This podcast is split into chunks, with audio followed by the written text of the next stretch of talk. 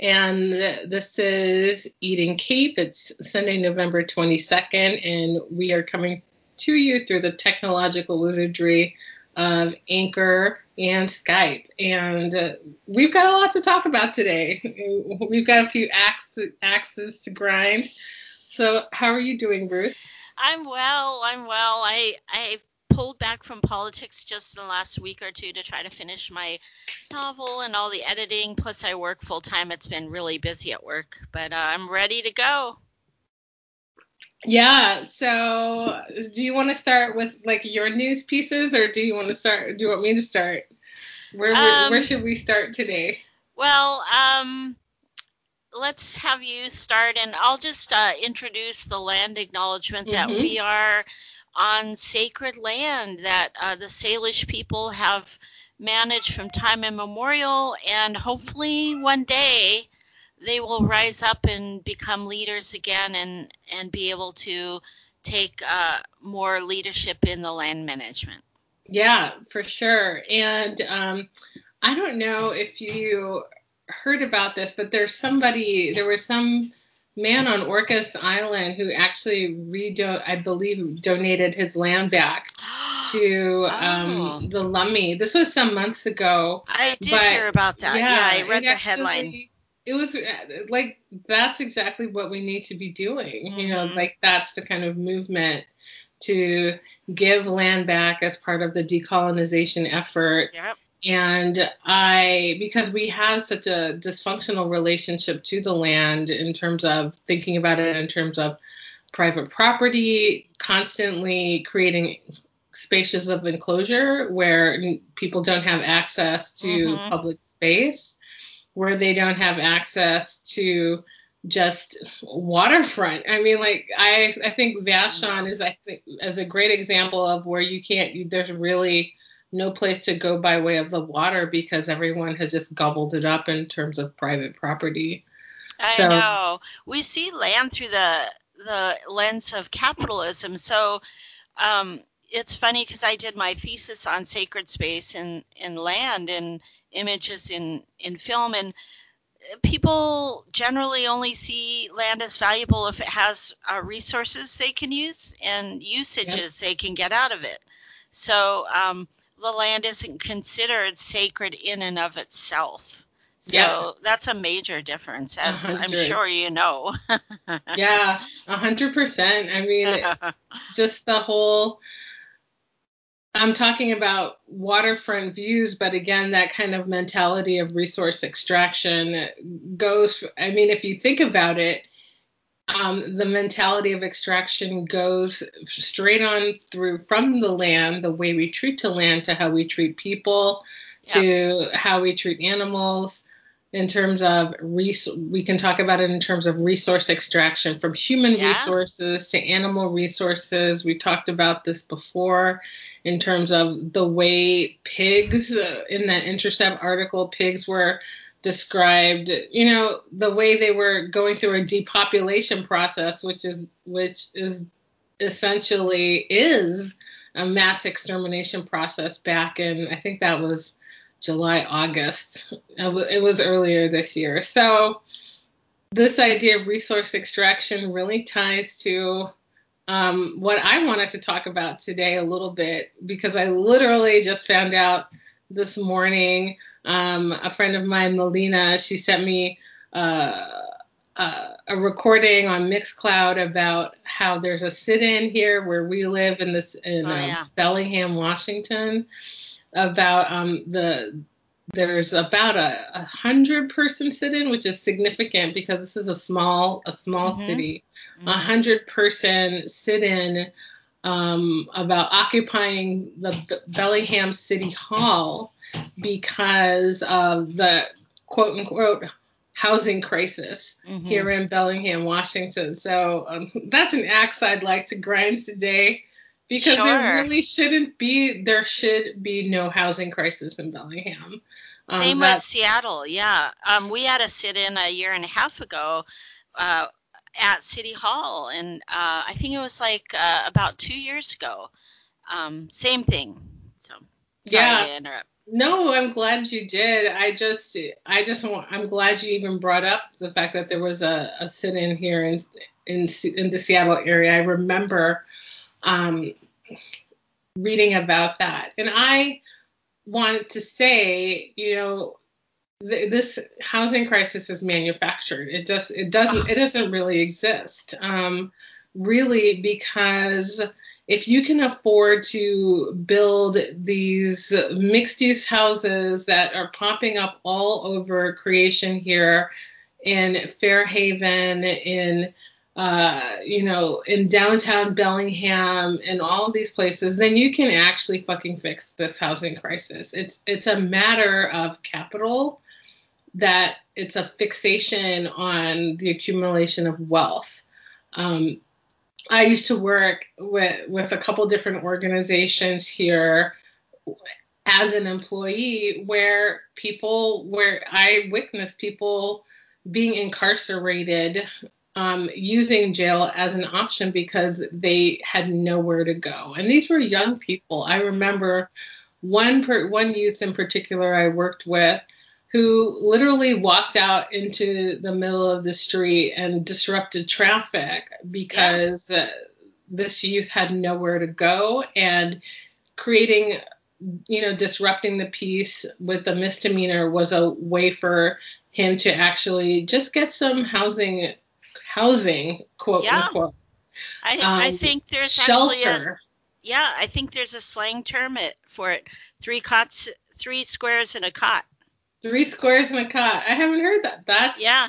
There you have it. It's standard. Hard. It's a standard issue, kind of like way to strategize the quote unquote housing crisis. So this is something that, I have a lot. I'm not going to lie. I have a lot of animosity around this. I think it's really disgusting. It's immoral, and just all of the things I've personally witnessed as someone working in community mental health, as someone who's worked in social services at, the managerial and the directorial level, it's disgusting. And people get really desensitized to this process of housing, in not just in the United States in general, but these liberal cities that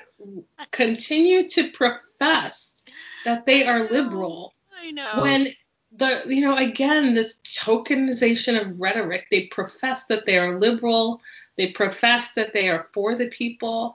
And meanwhile, I have seen for years people sleeping on the streets, defecating on the streets, and it's not their fault. This is a problem of people not creating situations for people to live in humane conditions. And it's really disgusting. So, I can go on around that. That's all right. It's my turn to rant. I want you to rant. So please do. No, I agree. It's absolutely immoral. If we put away all our conditioning and training that says some people are worth more than others, which is really how capitalism works, that you amass this capital, and it means you're worth more. And that if somebody doesn't have the means, let them sleep on the street, let them die of hep C, all these other conditions. And it's cruel and it's unjust. And, I think hopefully enough of us will talk about it in this way so that people can understand. One way that we really see the cruelty is, I don't know if you've noticed this, but the benches over the years have changed. Now there's spikes on benches, especially in England, which is actually supposed to be like a modified democratic socialism. Spikes on the benches so that the homeless can't sleep on them. Spikes where in corners where people would sleep. And here, maybe they don't put spikes on benches, but they'll divide them into sections. They'll make it so that you somehow can sit, but you can't lay down on them. because God forbid that you should help a person have a night's sleep. I mean, what kind of society are we where we're going to actually help people like that? I don't know if you can tell I'm being extremely sarcastic, but it really makes me super mad because this whole idea of worth, in fact, it leaks into every area of life. This in capitalist America, Fauci, is that how you say his name, Dr. Mm-hmm. Fauci? He was talking about who was going to get the vaccines mm-hmm. first. And he said, of course, the people who are at risk health-wise and the elderly are going to get them. And then he was very, general and said, of course, and then there will be people who I don't know what he put, have standing in society or have some importance in society. Mm-hmm. And, of course, they probably mean all of the capitalists are going to get the vaccines before what he termed as the regular population. Right. The great unwashed. The great unwashed. We talked about this. The proletariat and the lumpen. So I want to go back. I know we could go down the rabbit hole of vaccine and who's going to get it and all of that. I mentioned it to illustrate this whole horrid idea of the worth of people being based on their socioeconomic status. No, I'm glad you brought it up. I actually think it's so important, but I just didn't want to forget my train of thought because that's a whole other thing we could grind on today, having an axe to grind. But and let me real quick just talk about the Seattle. That was a couple years ago. It was before the whole pandemic, and Shama Sawant led it. It was a sit-in at Capitol or at the Seattle City Hall in a sleepover.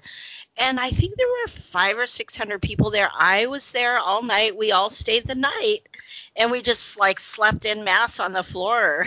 And it was but it was such a feeling of solidarity, and it was really necessary because even though Seattle is one of the considered liberal cities, and we have Jenny Durkin as the mayor, who not only is a lesbian, which is considered very liberal, but she was in Obama's cabinet. But in truth, it seems like all the liberals, including the one we just elected as president, they're going to continue the policies of war and business first, and then cruelty against the poor and poverty, and it just makes me really upset. Yeah, basically what we've got is, from my perspective, Reagan and Thatcher on steroids, in terms of the politics of the United States, but the housing quote-unquote crisis is an example of the manufacturing of crises and then blaming people who can't afford housing for their problems. So this is, again, I was looking at the real estate market here, in the Bellingham area. So, for example, a house that is quote unquote a fixer upper, needs some TLC but is livable, the average, that's around $475,000 to $500,000 here right now.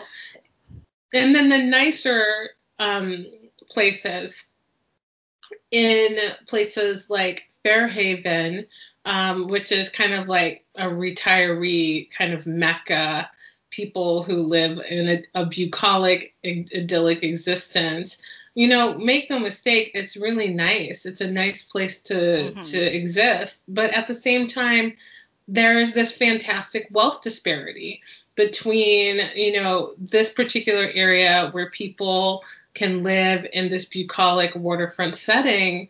And at the same time, there's people fucking living on the streets and also in terrible conditions. Right. And people who have mental health, crises you know, because of the fact that they've just been precarious and, you know, lack insecure housing and just, you know, are denied a decent level of existence. So I'm put out. I mean, like I've said for years now, I've lived in cities pretty much my entire life.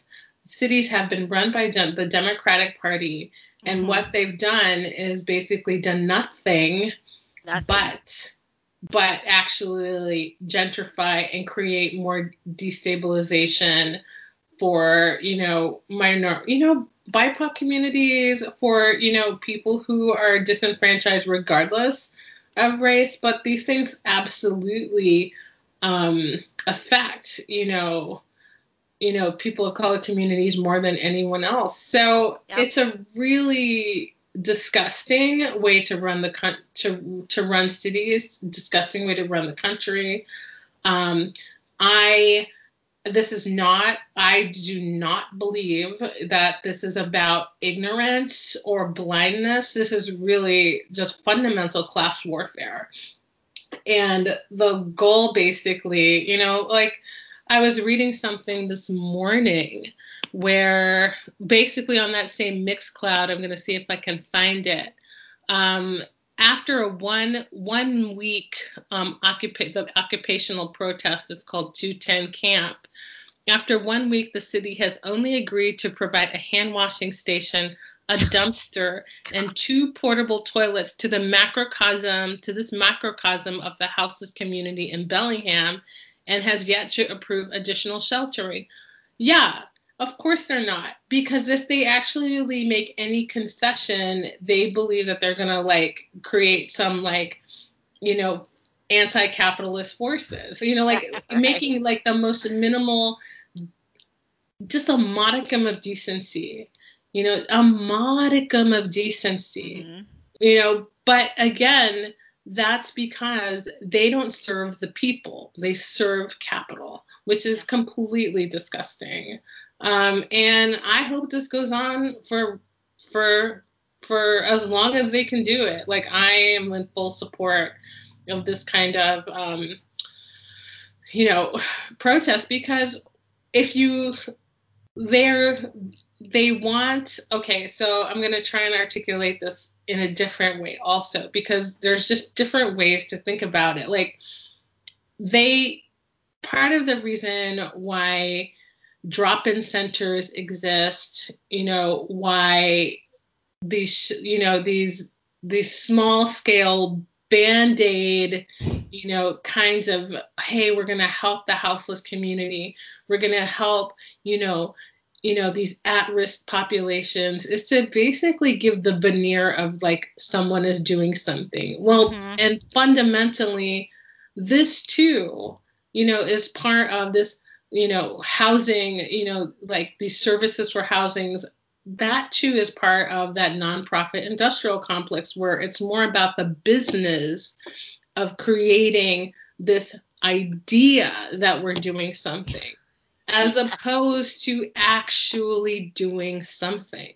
You know, people are in the business of creating this idea that they're going to, quote unquote, attend to diversity, equity, and inclusion. But what they've done is create a business that is about creating these ideas around diversity, equity, and inclusion.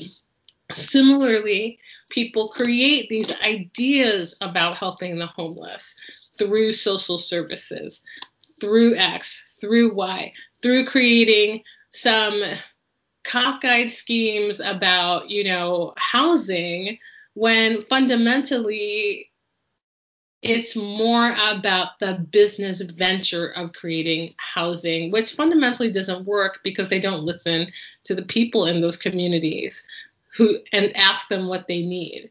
You know, they think, you know, we think that these things are done for this greater good, that they're done with this very altruistic, you know, some of us are definitely more on the end of the cynical, you know, those of us who understand how these operations work. But This is about giving the image, the veneer that something is going on, when really it's this, you know, it's this cosmetic device created to help people on this believe in this propagandist notion that there's a housing crisis, or there's nothing can be done for the poor, or, you know, all of those things like that, when fundamentally this is about, who are you serving? Your master is capitalism. Your master is, you know, creating big business, you know,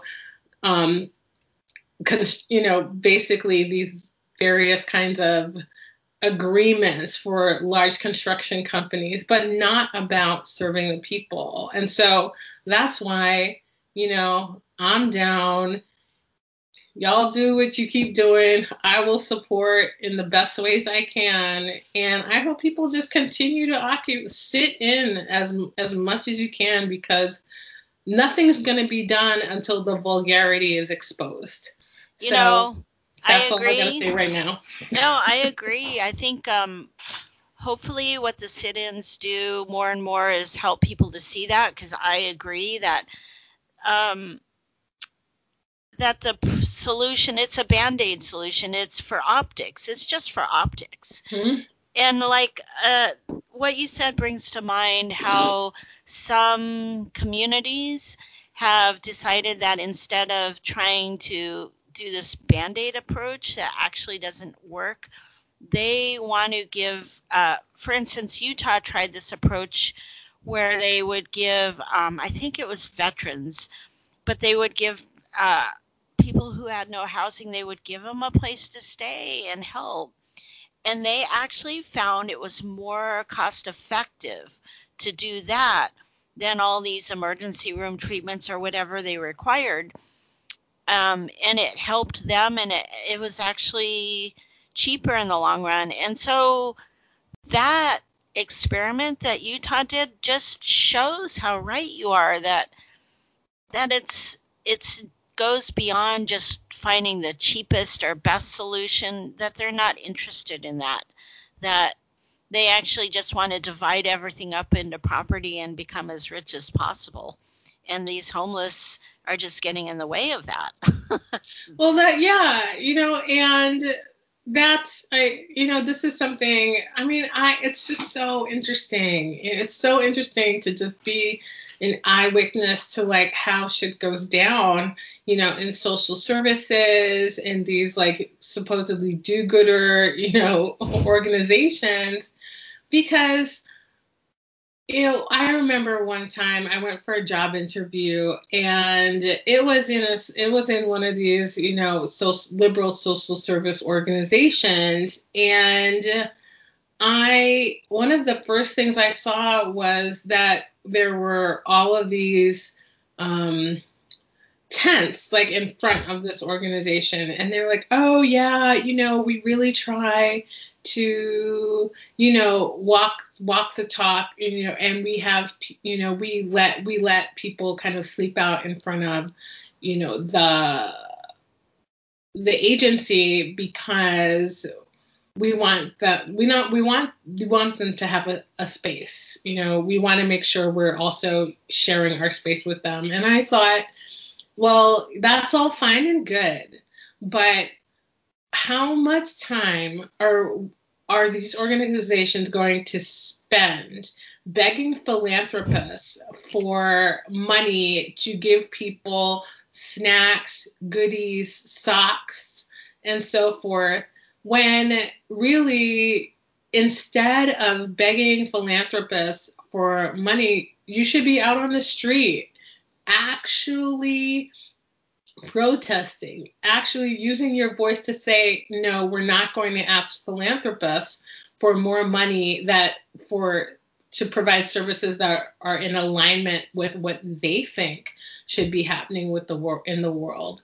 What about actually giving people fucking housing? You know, like, that's actually the issue. Like, not snacks, not goodies, you know, not, you know, yes, of course, you know, some basic food and some toiletries will actually reduce momentary pain and also serves as a cosmetic. But fundamentally, the issue is housing. And the crisis that we have is not a housing crisis. It's the crisis of capitalism. It's the crisis of class warfare. It's the crisis of not even wanting to use what you're talking about, harm reduction strategies. You know, harm reduction strategies that have been used in Seattle and in Utah and has a huge, huge following overseas. But we just cannot get on board because why? This country is addicted to manufacturing crisis, you know, and that's why we love to manufacture wars overseas. That's why we love to talk about the opioid crisis.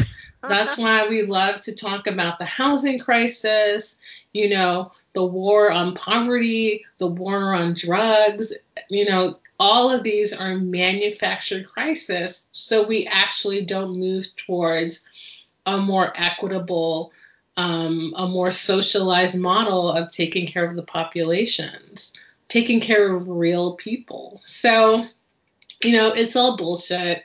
I'm just letting you know now, like the crises that are out there are manufactured. Trust me on this.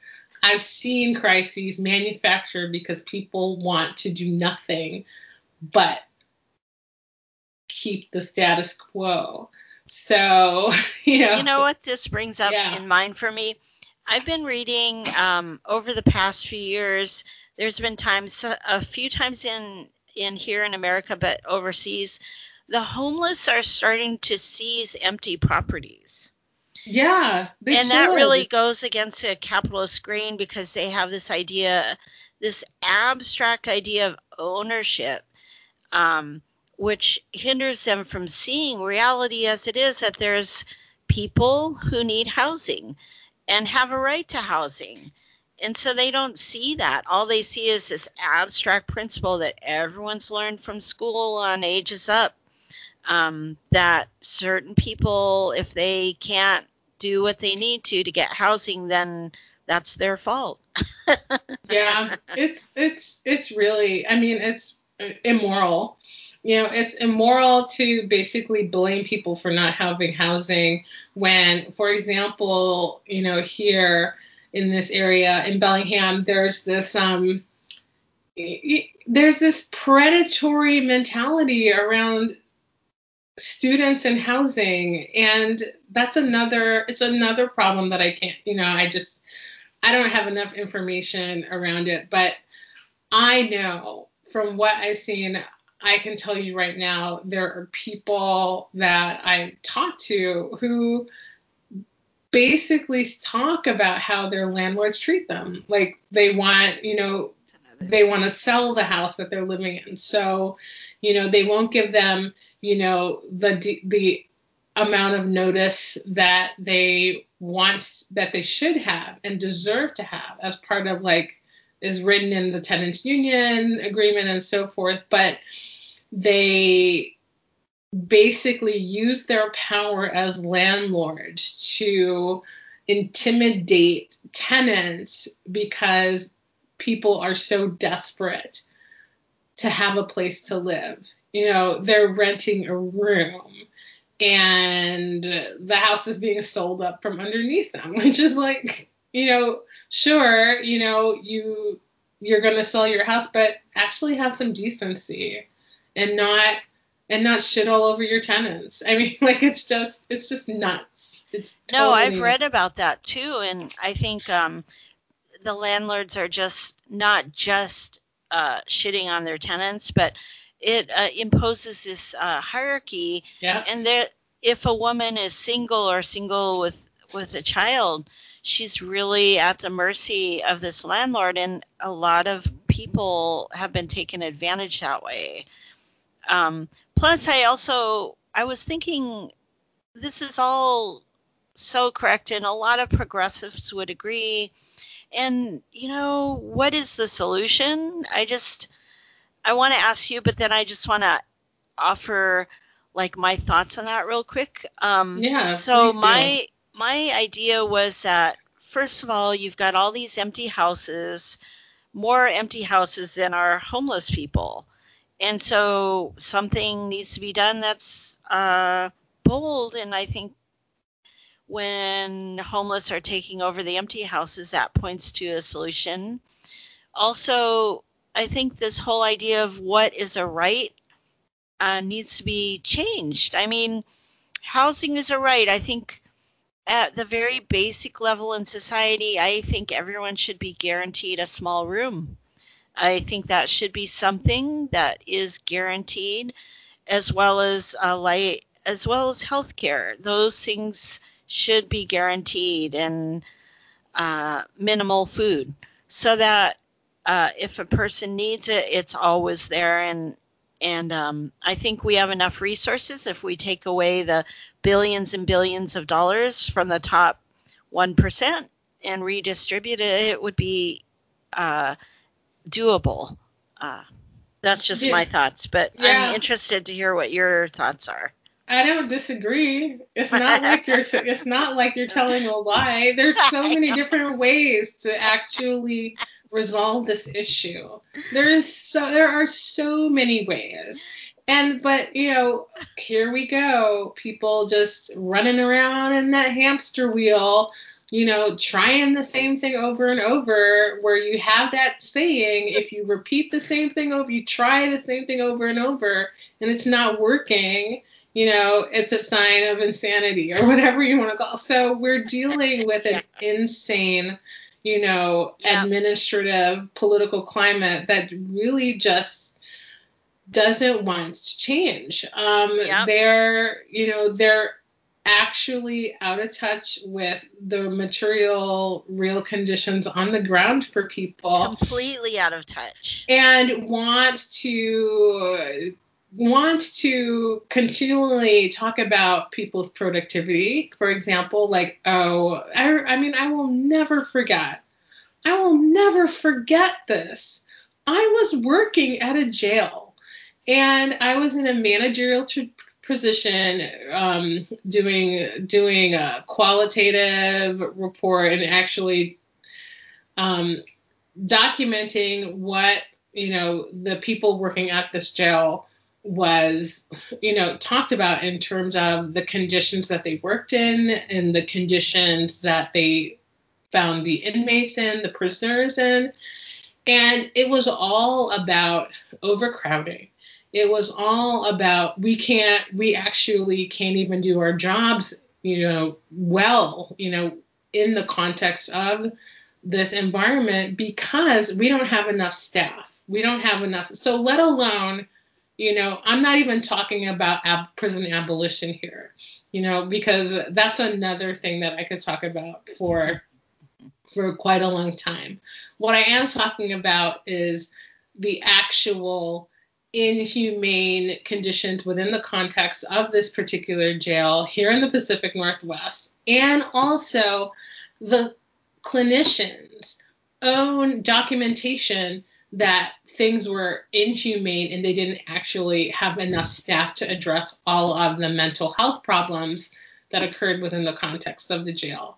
So when I documented this, one of the administrators said to me, you know, well, I know my boss is going to want to quantify these things. So, you know, we're going to have to ask you to do an efficiency report. Like how maybe, you know, the clinicians need to speed up. Maybe they're just not using their time wisely.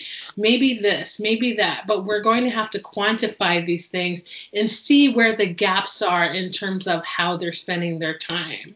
So there were like 4 clinicians for like easily over 200 people, easily. I mean, I'm actually on the conservative end, like in the sense of I'm probably underreporting. I can't remember the numbers, you know, off the top of my head, but easily, you know, there were 200, you know, prisoners at the jail. So 4 people. For over 200 people. So this is what we're talking about here. So clearly they're spread thin. But the thing was, what was so fantastic about this particular conversation was then at the end of the meeting, the administrator said, I don't want you to think I'm an asshole because, we're not giving you, more staff right now. We just need the numbers. And also, we can't give you more money simply because people are saying that they're suffering. And so I thought, well, what can you, I was just, my head was exploding at this point. And of course, in these obscenely ridiculous situations, you have to, quote unquote, remain professional, which is another problem of respectability within the context of this bullshit that you have to deal with. Right. How can you possibly say that you're, we have to talk about numbers and the way, the clinicians are spending their time. When one clinician in particular said, the only time I have time to myself, at this job is when I'm in the bathroom, in the one place where I can possibly be alone. That's when I can have my break, when I can actually relax for a moment, is when I'm using the toilet. And I just thought, here we are in these absurd conditions, totally under capitalism. Absurd. Yes. Under capitalism, where people are rationalizing about efficiency, about productivity, about people's uses of time, where are they? Why aren't they on the floor? So all of these ways in which we dehumanize people from this ridiculous workspace to just fundamentally being recalcitrant and unwilling to give people housing, which would fundamentally reduce a lot of other costs as well, because it's about improving quality of life, which is related to, of course, use of drugs, which is related to use of alcohol, which is related to public health issues. So if you actually provide people with the fundamental thing they need in order to survive, and they're not constantly worried about it, which actually, worry also compromises our immune systems, which is related to whole person health, which is related to ecological systems, which is related to community health, but we're unwilling to actually fucking think differently about human life and housing. It's just so criminal to me. It is criminal. And I think you're right. It's people are unwilling, but I also think they're unable due to our educational system, due to especially the media. The media has the accepted paradigm of capitalism good, socialism bad, helping people bad, only within the confines of capitalism. And I worry actually that nothing will change until everything breaks down due to global warming, because we have how many bases around the country, 80 bases or 100 bases or 200 or something? America has, the United States has so many bases around the world, so nobody can fight with us and question our, quote, moral authority about this. For some reason, we think that capitalism is more Christian than, sharing and being communicative, like the Native Americans used to be. So, and many other countries are. Yeah. And many still are. Many indigenous people still are. And, the communities I grew up in, for all of their, kind of syncretism or kind of blending around Christianity is, my family, we're fundamentally communal people. We actually share, and we actually wants to create better living conditions for other people. And, you know, frankly, yeah, I'm going to say housing is an entitlement, and it should be an entitlement. Yes. We are entitled to actually some decent basic housing. Yes, we are. Where I live right now, Ruth, is very similar to the apartment I lived in, where when we were in the same apartment building, oh, yeah. The one up on the top floor. Oh, yeah. Yeah, it's very similar. I consider that, it's basic 70s, 80s architecture. It's a basic house. Minimal. It's not huge. It's structured in a way where it saves space, in some ways. And I would like for it to be a little bit bigger, sure. But fundamentally, I'm not starving. I'm not suffering. I don't have these uber $1 million mansions, around here. I'm renting a decent house. That's all people really need. And if you ask people what they want, I'm pretty sure if people got their heads out of their asses, they could address this problem really easily. I think it's a choice. Yeah. I think the idea of the American dream is fundamentally brainwashing people, I think, because people think the American dream, they think a single-family dwelling with a big backyard, 2 houses. Now they have all the accoutrements like the cable and the cell phone and maybe vacations. That's the American dream. And until enough of us can chip away at that idea and reimagine the American dream to be like this good housing, but maybe shared housing in a complex that's more communicative and neighborly, and not having so much stuff to yourself, but having more focus on other things. I don't know. Yeah, I mean, I feel like you're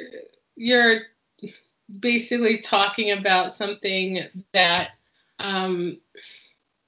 we touched on maybe last week or the week before, but we're not, the way people think we conceptualize things here. Yes. We conceptualize, we're populations, housing, this and that. And it's actually, we're not a collection of objects for people to just move around, we're just not pieces to just be moved on a chess table. I mean, I feel like that's where this abstraction of human life and this abstraction, this kind of mental affliction, I guess, of constantly thinking about resource and resource extraction is one of the fundamental ways in which we've created all of these problems. We constantly think about, the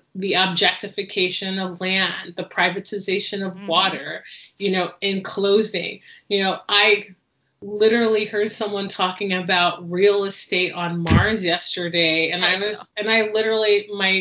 day before yesterday, and my immediate response was, what the fuck? Actually, you can't get shit right here, and you're gonna talk about colonizing Mars and creating a whole nother realm of real estate. It was just very bizarre. So we're just trying to escape one planet that we've brought to ruination to go to another planet and wreak havoc there as well. I'm just what are we doing? Well, I agree, and it's funny because I saw a headline a couple weeks ago. There's this asteroid that has so many minerals on it. They were saying it's worth $12 billion, and now everyone wants to get at it and get rich from this asteroid. And then the other thing that popped to my mind is how many times, Nicole, have you heard the human body referred to as an automobile, and you just like take out one thing and put in another, and we're just like these mindless mechanical like machines. And the human body, I mean, we're not talking land or anything else. It's like people see themselves as these like robots. Yeah, I mean, and, you know, this goes back to this idea of, like, you know, the Ubermensch, the Superman, you know, and then this is connected to, like, our fixation with technology. And I think we talked about this before, this kind of, we're going to, you know, transcend the human body. We're, you know, this kind of transhumanist discourse that we're going to go beyond, you know, the human capacity and, like, you know, merge, who knows, merge with machines, I don't know. But, you know, there's all different, and sure, you know, that could be, yeah, okay. It's entirely, who knows? But at the same time, like, fix your shit on this planet. Like, you can't even, you're not even kind enough.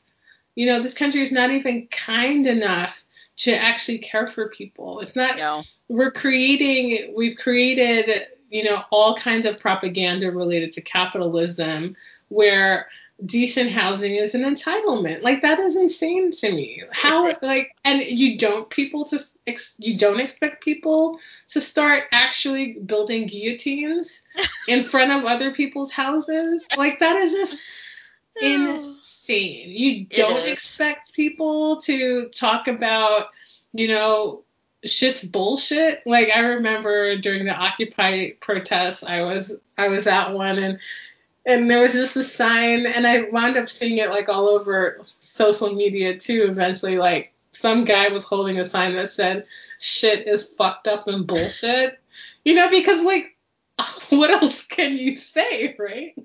No, I think all those things, it's like we have to have, like, a mass awakening to the reality of what's in front of our face, you know, because philosophically, all the philosophers and religious teachers basically say that, you know, we'll get it when we can actually see what's in front of our face. Then we get it. And it's like, that's what America can't do right now. We, you know, we have all these, like, sort of intellectual, like, we build up this whole intellectual thing, and we just are unable to see that here's a person, they shouldn't be homeless, let's help them. It's like, yeah. No one can just see it that way. Yeah, I mean, like, Americans are fantastically good at actually intellectualizing. Yeah, I know. I knew exactly. They're fantastic. This is their best defense mechanism. They can talk about things in abstractions. Abstract, and meanwhile, yeah. You know, the problem actually gets bigger. I mean, how many times? I think I've told you this too. I don't remember if it was in one of our recorded conversations, or just one of our, like, you know, sessions off record, which how many times have I heard people talk about, oh, we really need to have this conversation about race. No, you don't. You don't need to have a conversation about race. You actually just need to go out and fix shit. You actually need to diversify your campus. You actually need to hire people that reflects the population you work with. You cannot keep going on this track of, you know, paying lip service and using rhetorical devices to weasel out of situations. Yeah. People will come after you. That is kind of like, I think the causality link is there. So I'm all for you go, do your sit-in. I will be here, you know, I can't do all of that all the time. I will do the protests when I can, but I just can't believe that this level of, you know, this is just the basic thing that we need is turned into a political tool to disenfranchise people. And, you know, that's what this country is excellent at doing, it using human needs as political devices to polarize people. So, It's a lot. It's really interesting. Yeah. I hope the sit-in lasts for a year, because at this point we need protests that will last for a year. Because there's nothing left but protesting with the bodies you have, because if they're going to take everything away from, if they can take housing away, they'll take anything. So does that make sense? It does, because, you know, most of us have no savings left, and mm-hmm. we're all one or two paychecks away from this situation. I mean, I have a good job that I really like, but should I lose it, that's it. You know, I'm one or two paychecks away from having to scramble for somewhere to live. It's totally, you know, it's just fundamentally unacceptable. This is a fundamentally unacceptable way to exist in the world. And yes, and of course people should be protesting, you know, and this is one of the ways in which I protest, is to get on here and tell you. It's valuable. It's valuable for us. You know, I really have to say this is valuable to get there. We have people who listen to us, and they'll also understand, and maybe they'll say something. So I think just getting the word out there in whatever way, you know, people can do art or write or go protest or do podcasts, you know, all of it, teaching. Yeah. You know, everybody needs to be protesting in whatever way they can envision mm-hmm. for themselves. I mean, there's different ways to run resistance. Yep. And if you can figure out a way to run resistance within within the machinery of the gangster state, then by all means do so. I mean, I'm only laughing because it's true. I'm not the first person who's called this, a gangster state. Chris Hedges calls, you know, the United States a mafia state. We are a mafia state. And he's completely right. Yeah. He's completely right. I mean, we enforced through bombing all over the world. Bombing and, you know, extortion and running people out of housing and bullying. I mean, we're just embargoes, keeping people from getting their food and medicine, you know, completely. That's a tactic. Yeah. I mean, and I'm going to say, you know, Biden has had his hand in bullying people for the longest time way back in the day. And Chris Hedges talks about this in his, he did a really fantastic, you know, speech to an empty hall called The Politics of Cultural Despair. Wow. And he just ran down a list of ways in which Biden was just basically a gangster for the rich. Yeah. You know, from basically, you know, him, you know, supporting and helping to facilitate the proliferation of certain credit card companies, I think it was in Wilmington, Delaware, to student loans, and saying, and also, you know, pressuring, supporting the idea that student loans couldn't be written off in bankruptcy. You know, that personally affected me when I took out my student loans. They were not. They said, oh, if you can't pay them, you can go ahead and file bankruptcy. Well, during Biden's time, he did away with that. So now I cannot get rid of my student loans, and I can't pay them. Right. I mean, and, you know, if you default on your student loans, then your credit score is just... It's more than credit. They'll seize. Yeah, they'll seize your pay. Garnish your wages and all kinds of shit. Oh, my God. It's terrible. And then you have to go file for restructuring. Right. You know, right. And it's like... terrible. I mean, and it's terrible. It's terrifying. These are the kinds of cruel and inhumane policies that lead to very people, cruel. You know, being on the street. And then we haven't even touched on the fact that, you know, undocumented people who come here have to suffer through another bullshit inhumane system. You know, these are just, I mean, all the different ways in which you can get screwed over through this mafia state. You know, I mean, like, it's a gangster state. He's right. And if you read his work, if you read, you know, I think it was one of my favorite books by Chris Hedges is, I think it was The Death of the Liberal Class. You know, war is a force that gives us meaning. He did really fantastic work around that. And his most recent book, America, the Farewell Tour, which I couldn't finish reading because it was just like too close to home in the sense that what he was writing about specifically around the opioid crisis. You know, again, I'm calling these manufactured crises, but opioid crisis, the health epidemic, you know, this epidemic, opioid epidemic was really, again, you know, various forms of class warfare. And, you know, creating, I see it, you know, the way, you know, Black and brown populations in the United States are basically confined to certain spaces.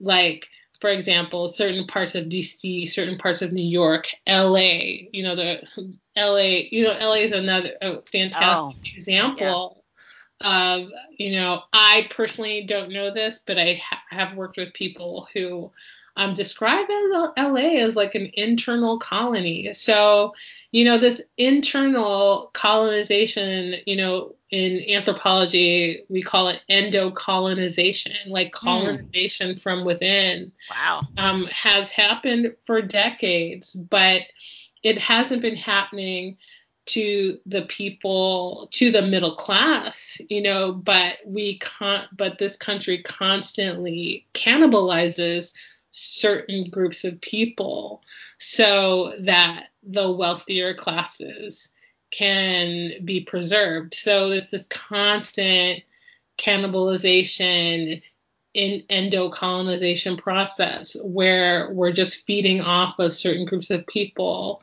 at, you know, to make in order for other people to live. So, I don't know. You know, that's kind of like where my head's been at today. I was very interesting. I was already thinking about, you know, the housing issue, and then my friend Melina sent me that podcast. I'll link it in the show notes for sure. Okay, sounds good. You had something you were going to read. Oh yeah, you know, have time. I think we have time. I wanted to share a clip from Chris Hedges, and I'm gonna see if let me know if you can't hear it. But if you can hear it, just stay quiet. But if you can't hear it, let me know. Okay. But I want you all to listen to Chris Hedges talk about what are we voting for when we vote for Biden. Okay. All right. Hang in there. Sit tight. It's a wild ride. Oh, you can't? Can you hear it? Mm-hmm. No? Okay. Well, that basically means that I'm going to have to find a clip, download the clip, and clip it into the into the show itself. Great. But basically, he talks about you're voting for all of these things that we just talked about just now. Yep. You're voting. People don't realize that. Yeah. It's so maddening, my friends. Like I have friends here in Seattle who are liberal, progressive, but they just don't understand that, and it's kind of maddening. Yeah, I mean, I definitely feel like I live in an alternate universe where I live in a city that professes to be liberal, and they were so relieved and so grateful for Biden to quote unquote win, and I'm just like, nothing's going to change. Like, nothing will change. Nothing will. In fact, some things I think he will do worse, because I think he's going to be more of a hawk, more protective of the sort of empire of America, and probably will be some bombing that wasn't before. Right. And, you know, this idea that we can move the left is just, that's a pipe dream. It is a pipe dream. That's one basic thing I learned in all my Marxism classes, that the idea is in Marxism that the Democratic Party is not reformable. Yeah. It's irredeemable. It needs to. It's a giant dumpster fire. It's a giant dumpster fire. And just leave it. Just leave it there to burn. Let's do something else. Let's do like Nina Turner for president in the People's Party. I think that's the hope for 2024. Yeah. I don't even know if I can even hope for anything presidential. I'm just down with it all. Oh, I know. I mean, on the local level, look what I'm talking about on the local level. People buy into, these ideas that, things have to stay the same. The local level here, your people are sitting on the streets protesting, this manufactured housing crisis. It's insane. We need to keep saying it. And then I think there's hope because there's the internet, and before people would just get their news through the radio and then the TV, but now there's the internet. So, if Facebook doesn't completely shut down the voices or all the other social media, there's some truth out there that people can access beyond what's, spoon-fed them. Yeah, for sure. And I feel I know we're coming to the end of the hour, but I am going to read this piece from Franz Fanon, because I feel people need to hear what needs to happen. And I hope this doesn't go on too long, but I'll read this. And this talks about, decolonization, which from my perspective is about ending imperialism, and, colonization is about basically seizing, stealing, and enacting violence against people who, are vulnerable to the evils of empire. So, and that's basically a very kind of generalized way of thinking about it, but at least it's a starting place. But here's what Fanon says literally in his first chapter around what decolonization entails. He says here, decolonization, which sets out to change the order of the world, is obviously a program of complete disorder, but it cannot come as a result of magical practices, nor of a natural shock, nor of a friendly understanding. Decolonization, as we know, is a historical process. That is to say that it cannot be understood, it cannot become intelligible nor clear to itself, except in the exact measure that we can discern the movements which give it historical form and content. Decolonization is the meeting of two forces opposed to each other by their very nature, which in effect owe their originality to that sort of substantification which results from and is nourished by the situation in the colonies. Their first encounter was marked by violence, and their existence together, that is to say, the exploitation of the native by the settler, was carried on by dint of a great array of bayonets and cannon. The settler and the native are old acquaintances. In fact, the settler is right when he speaks of knowing them well, for it is the settler who has brought the native into existence and who perpetuates his existence. The settler owes the fact of his very existence, that is to say, his property, to the colonial system.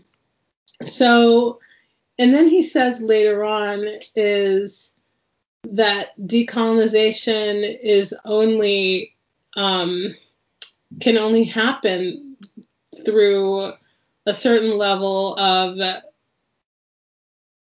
violence. In fact, he talks about the colonial world being cut in two, and that decolonization is putting into practice the sentence of the last shall be first and the first shall be last. You know, so really it's about this complete disorder, this kind of inverting power structures. And it seems that the only way to invert power structures, the only way it can feel, the experience itself must lie somewhere in violence, because the colonial master only communicates through violence. Like, that's like, what else is left if you can't actually ask for your needs in terms of like respectable ways of communicating? What else is left? Yep. You know, so no wonder people are building guillotines and talking about, you know, 90, like they've been talking about for a very long time, you know, the 99%. You know, this goes back to our discussion of every 10 to 12 years, something happens, from WTO, you know, to the 2008 crisis. And now, you know, to now we're at 2020. So we're going to keep having these issues. Yep. And it's going to come to a head. It's going to come to an increasing head. And, we should discuss that further. And then, there's so much to discuss. Yeah. I mean, it's kind of interesting how, you know, there was nothing really we had an interesting conversation last week, but at the same time, there's sometimes you need a break to talk mm-hmm. about something else, and then you have more energy to really mm-hmm. talk about these things that are just taxing all of us in different ways. So more to come on that. And I know we're a little over the hour now, so what's the last words for you, Ruth? Last words are one of the South American countries last night, I guess there were some headlines, they set fire to their main building, their legislature or something. I don't know if it was Guatemala or some, but anyway, I'll read about it. But yeah, they're fed up down there. So and you know, fight for power. That's all I can say. Fight for power at this point. Chant all this nonsense down, because really the only way we're going to find envision a world that's equitable is if we create it ourselves. Yep. So that's true. Okay. All right, everybody. Until next time. Yeah. Be well. Take care. So I'm attaching the clip for Chris Hedges, and it's a 2 to 3 minute clip called From the Politics of Cultural Despair. So I'm just adding it here to the end of the podcast, so you can hear for yourself why we thought this clip from Chris Hedges was so important. But voting for Biden and the Democratic Party means you do vote for something. You vote to endorse the humiliation of courageous women such as Anita Hill, who confronted their abusers. You vote for the architects of the endless wars in the Middle East. You vote for the apartheid state of Israel. You vote for the wholesale surveillance of the public by government intelligence agencies and the abolition of due process and habeas corpus. You vote for austerity programs, including the destruction of welfare and cuts to Social Security. You vote for NAFTA, free trade deals, deindustrialization, a real decline in wages, the loss of hundreds of thousands of manufacturing jobs, and the offshoring of those jobs to underpaid workers who toil in sweatshops in countries such as Mexico, China, or Vietnam. You vote for the assault on teachers and public education and the transfer of federal funds to for-profit and Christian charter schools.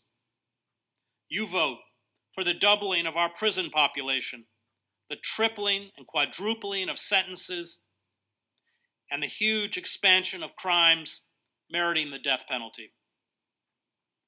You vote for militarized police who gun down poor people, often of color, with impunity.